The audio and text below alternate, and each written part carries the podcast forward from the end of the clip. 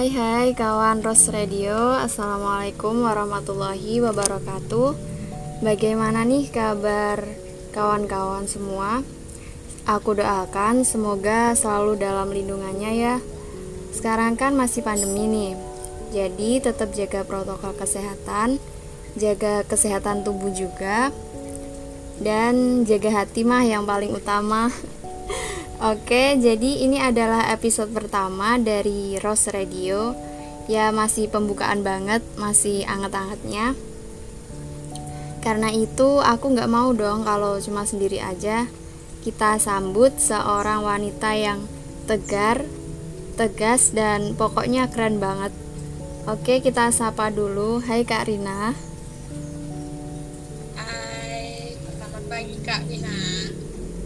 Halo, gimana nih Kak kabarnya? Waduh, alhamdulillah banget nih. Baik-baik aja sih ini. Lah,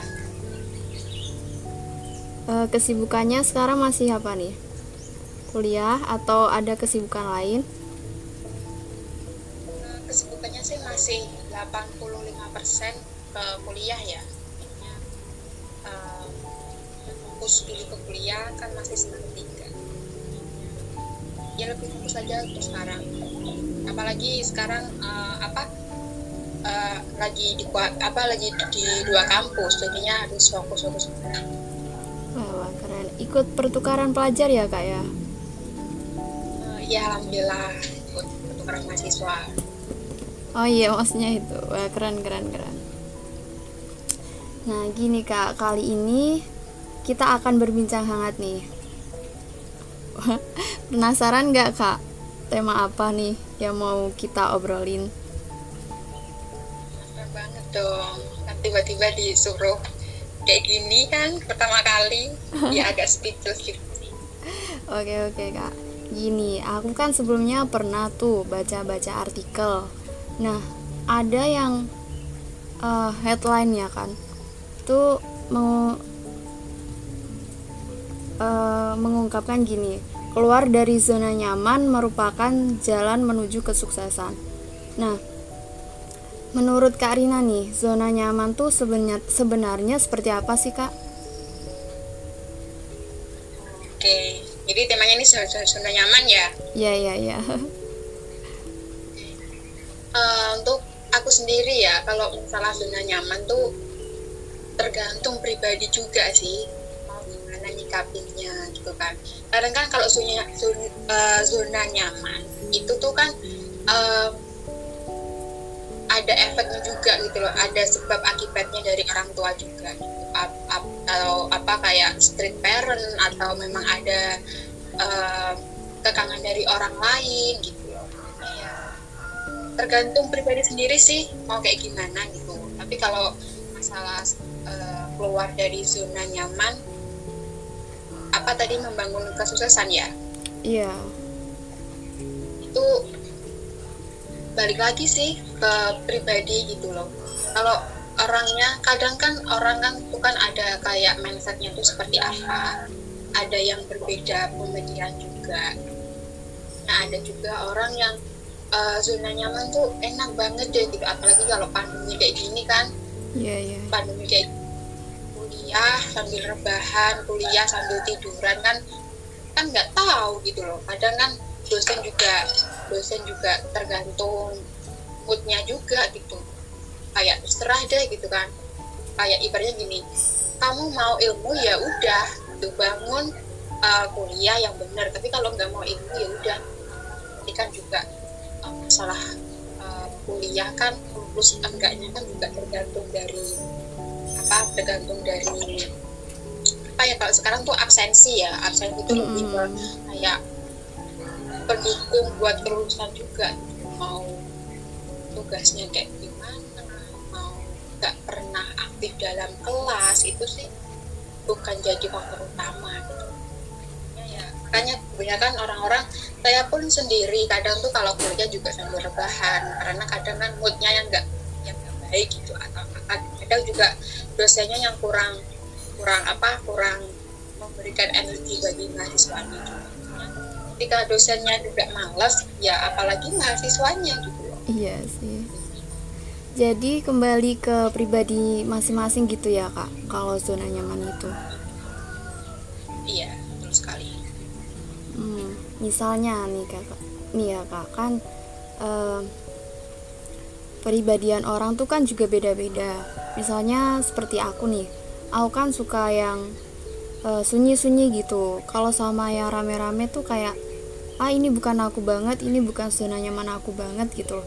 Jadi kalau berada di yang rame-rame tuh kayak kurang nyaman gitu. Nah, sebenarnya faktor dari seseorang itu lebih menetap di posisi yang dia sekarang itu di zona nyaman dia itu gimana ya kak faktornya? Oke, untuk faktor dari zona nyaman sendiri itu baik lagi yang tadi ya faktor orang tua. Pergaulannya dia seperti apa ya kan? Faktor internnya dia seperti apa. Kadang kan orang kan yang pertama kita bahas yang faktor orang tua. Orang tua kan kadang kan eh, nggak uh, boleh ini nggak boleh itu. Apalagi kalau udah kuliah ada orang tua bilang kalau belum offline kamu jangan ke kampus. Kadang seperti itu kadang ada orang hmm. seperti itu. Jadinya kadang uh, jadinya mereka itu yang uh, mahasiswa-mahasiswa itu ya nurut gitu kan orang tuanya gitu. Toh dia juga ada mindset pikiran oh iya iya aku ngapain gitu loh ke kampus kalau ke offline gitu loh ya kan? Iya yes, sih intinya mereka ada faktor dari orang tua juga terus ketambahan dari pemikiran dia dari mindset dia berpikir gitu loh. Kadang kan kita kan kalau orang uh, mahasiswa yang benar-benar aktif ya aku dalam kelas maupun luar kelas kan banyak UKM banyak organisasi dan lainnya. Nah, itu menurutku sih ya bagus sih buat kita bisa keluar dari zona nyaman itu. Gitu. tapi balik lagi uh, ke niat awal seperti itu. Untuk yang kedua uh, faktor dari pribadi ya faktor dari pergaulan pergaulan. Nah kadang mahasiswa itu kita kan masih offline. Kita kita ini kan masalahnya kan masih pandemi masih offline semuanya serba online ya kan. Pergaulan tuh kadang mereka itu lebih enak di rumah karena mereka uh, berangkat dari rumah terus mereka tidak tidak off, tidak offline tidak ke kampus hampir dua tahun ibaratnya hampir dua tahun. Nah mereka nyaman di rumah mereka nyaman dengan pergaulan mereka di rumah mereka nyaman dengan teman-teman mereka yang ada di rumah gitu loh. Jangan yang di kelas pun ya cuma cuma online cuma ketika ada perkuliahan saja itu pun mereka tidak pernah aktif tidak pernah berbincang gitu dengan teman-teman. Yeah. jadinya mereka lebih enak di rumah gitu. Terus ada juga pengaruh pergaulan dari dari dari rumah itu uh, teman-temannya kebanyakan kan ada di rumah kan ya. Nah mereka memberikan kayak uh, seperti hal yang negatif juga gitu loh sama kayak orang tua tadi. Ngapain ke kampus kalau belum ada pembelajaran tatap muka gitu kan? Buang uang buang-buang uang buat makan. Makan kamu di, eh, di rumah enak tinggal minta orang tua. Ya kan ibaratnya seperti itu. Yeah. dan juga ada seperti itu sih teman-teman. Teman-teman saya pun juga ada yang seperti itu. Tapi kan balik lagi ke pribadinya masing-masing. Kita pun kita punya mana ya kan. Terus yang ketiga ada faktor intern ya. Faktor kan dalam diri kita sendiri ya kan? Yeah. kita udah ada udah ada apa uh, sogokan nih dari orang tua nggak boleh gini. Ketambahan sogokan lagi dari teman-teman yang ada di rumah. Terus tambah lagi faktor intern mas kita berpikir seperti apa gitu. Oh iya iya. Katanya gini. Oh iya katanya gini. Nggak gini gini gitu ya, baik lagi ke dalam pribadinya kita masing-masing. Ya kalau dibilang mahasiswa itu harus mindsetnya itu harus diubah-ubah ya diubah-ubah gitu. Menyesuaikan adaptasinya masing-masing. Apa menyesuaikan tempat mereka masing-masing sedang ada di mana. Itu sih sekarang kalau kalau mahasiswa tuh pintar-pintar pintar berpikir ya. Dengan terlalu apa harus pintar-pintar mikir dua kali harus mikir, mikir panjang. Apalagi kalau punya mahasiswa sangat keras sekali. Itu mbak. Iya iya. Terus kalau Kak Rina sendiri nih, tipikal orang yang lebih suka sunyi apa keramaian? Biasanya kan kalau dari kesukaan itu tuh mewakili banget kepribadi kepribadian seseorang. Nah, Kak Rina tuh lebih suka yang sunyi apa ramai? Oke, saya kalau dibilang sunyi, kalau mau ditanya sunyi atau rame, pastinya kalau dalam diri hati saya, dalam lubuk hati saya yang paling dalam, ini kan rame ya, rame. Iya. iya. Tapi ternyata setelah setelah saya pikir, saya menjalani kehidupan selama di mahasiswa, mahasiswa apalagi saya ini asik banget ya kalau ada kampus tuh asik banget nggak ikut ini nggak ikut itu jadinya enakan sunyi. Jadi sekarang. Sekarang enakan sunyi apa apa saya lakukan sendiri itu saya pergi pun ke mana-mana walaupun itu jauh ke mana pun mau ke mall atau mau ke tempat belanja atau apa saya lebih suka sendiri. Karena dengan saya sendiri itu saya lebih bisa berpikir panjang. Saya bisa lebih uh, mengapresiasi apa ya mengekspresikan uh, apa yang saya inginkan itu luas sendiri kalau saya di, atau dengan siapa pun uh, teman saya deket deket pun kadang saya juga mikir gitu. Kalau enggak suka ya sampai ketika tak ada gini gimana ya jadinya enakan sendiri. Kita mau uh, mau ibaratnya kalau mau ke mana pun tuh enak gitu tapi kadang ada juga orang yang nggak bisa nih kalau nggak ada teman gitu takut nggak bisa gerak atau gimana. Tapi kalau saya lebih suka sendiri sih sunyi itu saya suka banget. Hmm, tapi gini kak kan orang tuh beda-beda ya. Ada yang bisa melakukannya sendiri. Misal kayak mau ke perpustakaan sendiri ke mana-kemana sendiri. Tapi ada juga yang nggak bisa gitu. Jadi dia harus butuh teman. Tapi kalau dia mau ke mana-mana butuh teman itu dia nggak bisa. Soalnya dia kayak sosialisasinya tuh juga kurang gitu. Dia orangnya introvert banget. Kalau mau buat sosialisasi tuh takut gitu. Takut nanti uh, diajak orang. Kalau mau deket tuh kayak udah ngapain sih kamu ikut-ikut ke kita? No kamu cari uh, uh, circle sendiri gitu. Nah menurut kak Rina gimana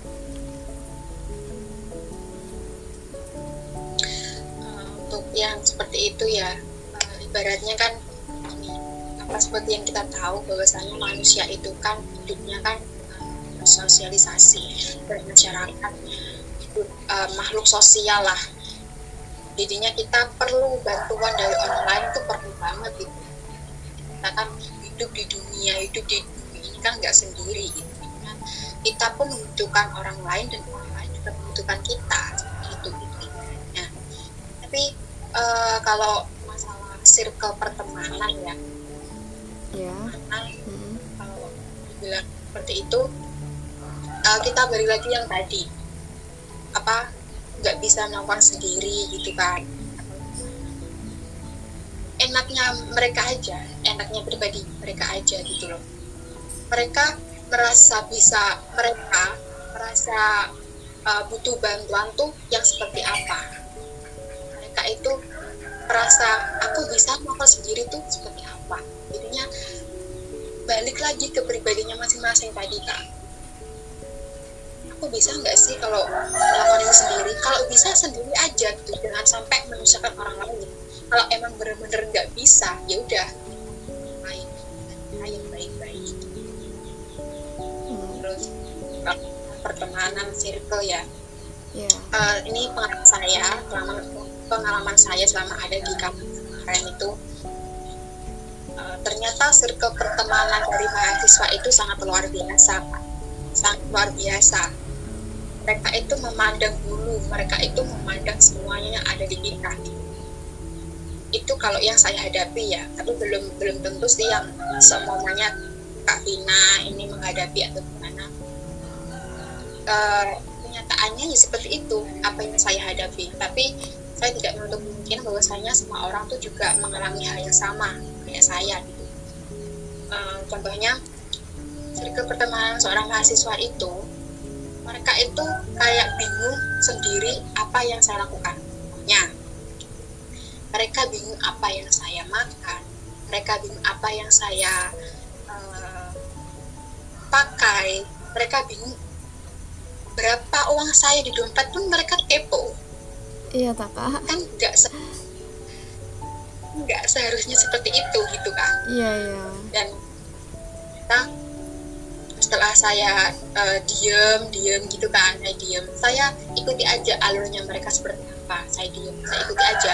Bahkan uh, saya diminta buat uh, bukan diminta sih kayak ditawarin mau makan di mana? Mau mandi di sini gitu kan? Oh, ya udah gitu. Kan saya kan paham oh makanan di sini orangnya pun ya pribumi semuanya gitu kan. Terus hmm. Ya udah oke saya turutin semuanya. Oh ternyata memang hanya dibuat kayak backgroundnya mereka aja gitu. Toh uh, seperti ini kak. Lebih gampangnya kalau mikirnya tuh mereka tuh berpakaian berpenampilan bergaya hidupnya seperti itu tuh ya buat background mereka sebagai mahasiswa gitu. Mereka tuh ternyata mindset mereka berpikir seperti ini. Aku mahasiswa ya harus semuanya tuh harus elit semuanya tuh harus branded gitu. Seperti itu bukan apa adanya. Jadi mereka yang seperti, uh, jadi ya? jadi mereka itu ya menam, mementingkan penampilan dia gitu. Daripada kayak seharusnya kan mahasiswa yang biasa aja maksudnya biasa tuh bukan uh, harus gitu loh. Jadi kayak uh, aku kan mahasiswa biar aku kelihatan tuh kayak baju-baju aku harus bagus-bagus terus yang branded branded gitu. Harusnya kan nggak gitu ya? Iya benar sekali. Ibaratnya gini kak. Uh, mereka itu lebih baik tidak makan daripada mereka harus nggak beli barang yang um, menurut mereka itu bagus buat mereka mereka malah menyepelekan sebuah kesehatan. Itu kan kan tidak tidak bagus ya. Dan dia pun baru sekali mendapatkan circle itu. Bahkan saya satu dari sepuluh orang yang ada di situ tuh yang sifatnya beda itu cuma saya saya saya tok gitu loh. Dan dari sembilan orang itu ya sama ternyata. Terus uh, apa ya uh, balik yang tadi masalah uh, apa tadi barang barang-barang branded gitu. Terus saya pun kan kaget ya seperti uh, kaget kayak gitu kan. Ternyata omongannya orang-orang omongannya kating-kating yang ter, yang terdahulu yang uh, memotivasi saya soal perkuliahan dan soal dunia permahasiswaan itu memang benar adanya gitu. Dan itu pun yang saya alami seperti itu. Makanya dari dulu-dulu sebelum saya masuk perkuliahan uh, kasih jangan banget ya buat uh, buat saya uh, dari teman-teman dari kakak-kakak saya yang terdahulu itu bahwasanya harus hati-hati. Iya benar benar. Kerja. Kalau udah kalau masalah politik itu pasti luar biasa tuh. Gitu pak. Iya ya. Dan berarti kesimpulannya gini ya gaya hidup tuh yang lebih dipentingkan gitu daripada uh, hidupnya dia sendiri.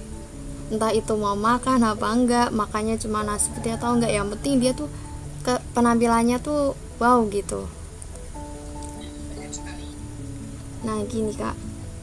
Biasanya kan orang-orang lebih cenderung suka di zona nyamannya dia. Mungkin Kak Rina bisa kasih tips cara keluar dari zona nyaman, Kak? Tips saya memberikan apa ya?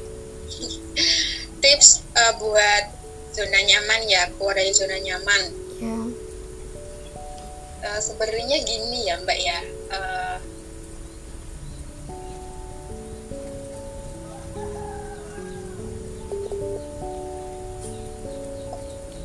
Halo kak. Halo, agak terputus tadi ya. Ya. Oke, tips buat uh, teman-teman dan uh, sahabat semuanya yang ingin keluar dari zona nyaman. Uh, tipsnya gini ya, saya saya nggak nggak terlalu anu ya kalau zona nyaman tuh karena saya sendiri nyaman banget gitu di zona nyaman saya gitu loh. Iya iya iya. Emang ini jadi permasalahan gitu. Makanya banyak orang yang bingung caranya keluar dari zona nyaman tuh gimana gitu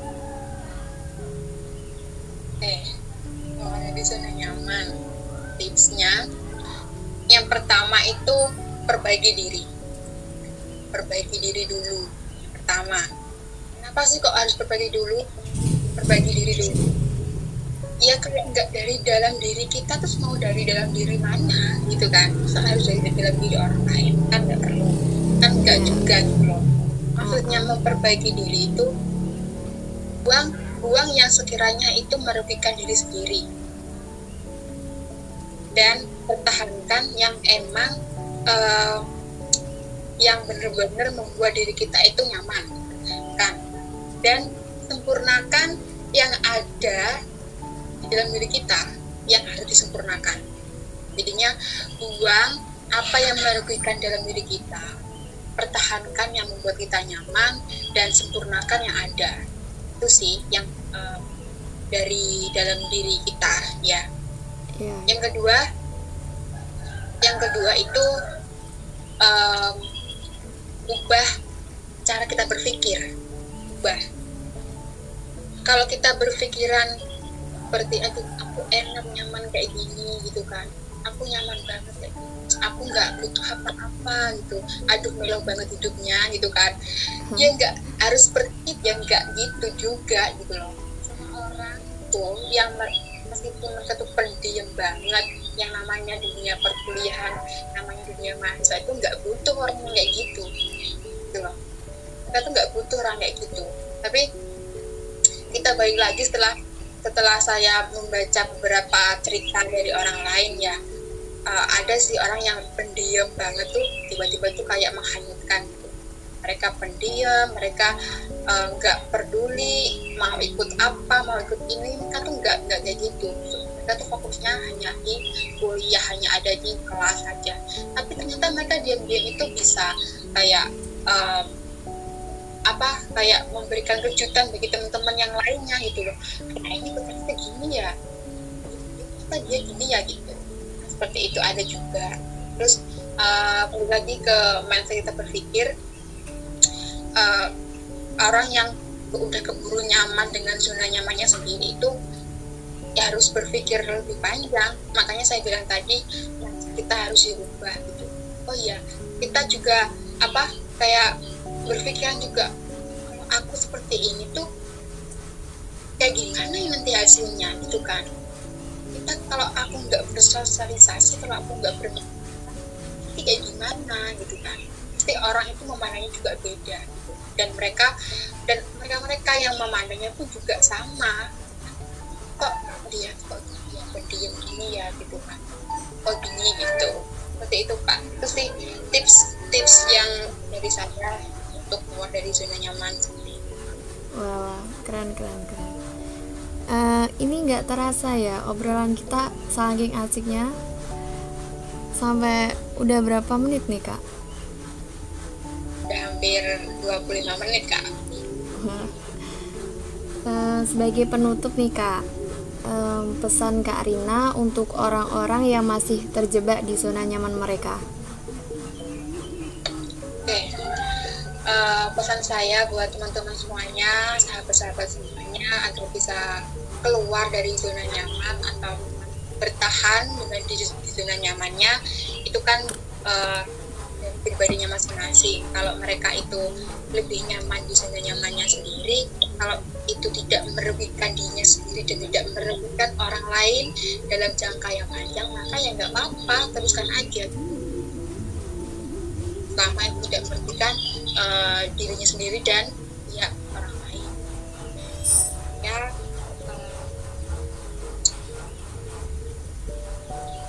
apa ya? Lebih kayak percaya diri aja percaya diri yakin seperti itu. Yakin terus uh, lebih kayak berpikirnya tuh lebih kayak dicabang-cabang gitu. Jangan hanya itu aja gitu di dalam dalam otak kita uh, jangan ada itu aja. Harus bisa uh, berpikir lebih luas gitu. Meskipun kita nggak apa-apa kalau kita ada di zona nyaman kita kita uh, sendiri ya sendiri atau gimana kalau kita bisa memberikan motivasi orang lain lewat zona nyaman kita kan kita kan juga nggak tahu gitu kan. Nggak ada pahala sendiri kan buat kita. Ya lebih kalau menurut saya sih lebih kayak menyibukkan diri aja sih. Menyibukkan diri aja di zona nyamannya yang ternyaman. Lebih produktif aja sih. itu aja tuh mbak. Ya ya. Terima kasih kak Rina uh, sudah hadir di podcast Rose Radio. Semoga di lain waktu kita bisa bertemu kembali ya kak di podcast podcast selanjutnya. Oke siap. Dinanti banget lo ya kak. Iya iya kak. Um, baik kawan-kawan Rose Radio Aku Vina Amelia Rosida mengucapkan terima kasih dan mohon maaf apabila ada salah kata. Wassalamualaikum warahmatullahi wabarakatuh. Dah kawan Ros Radio.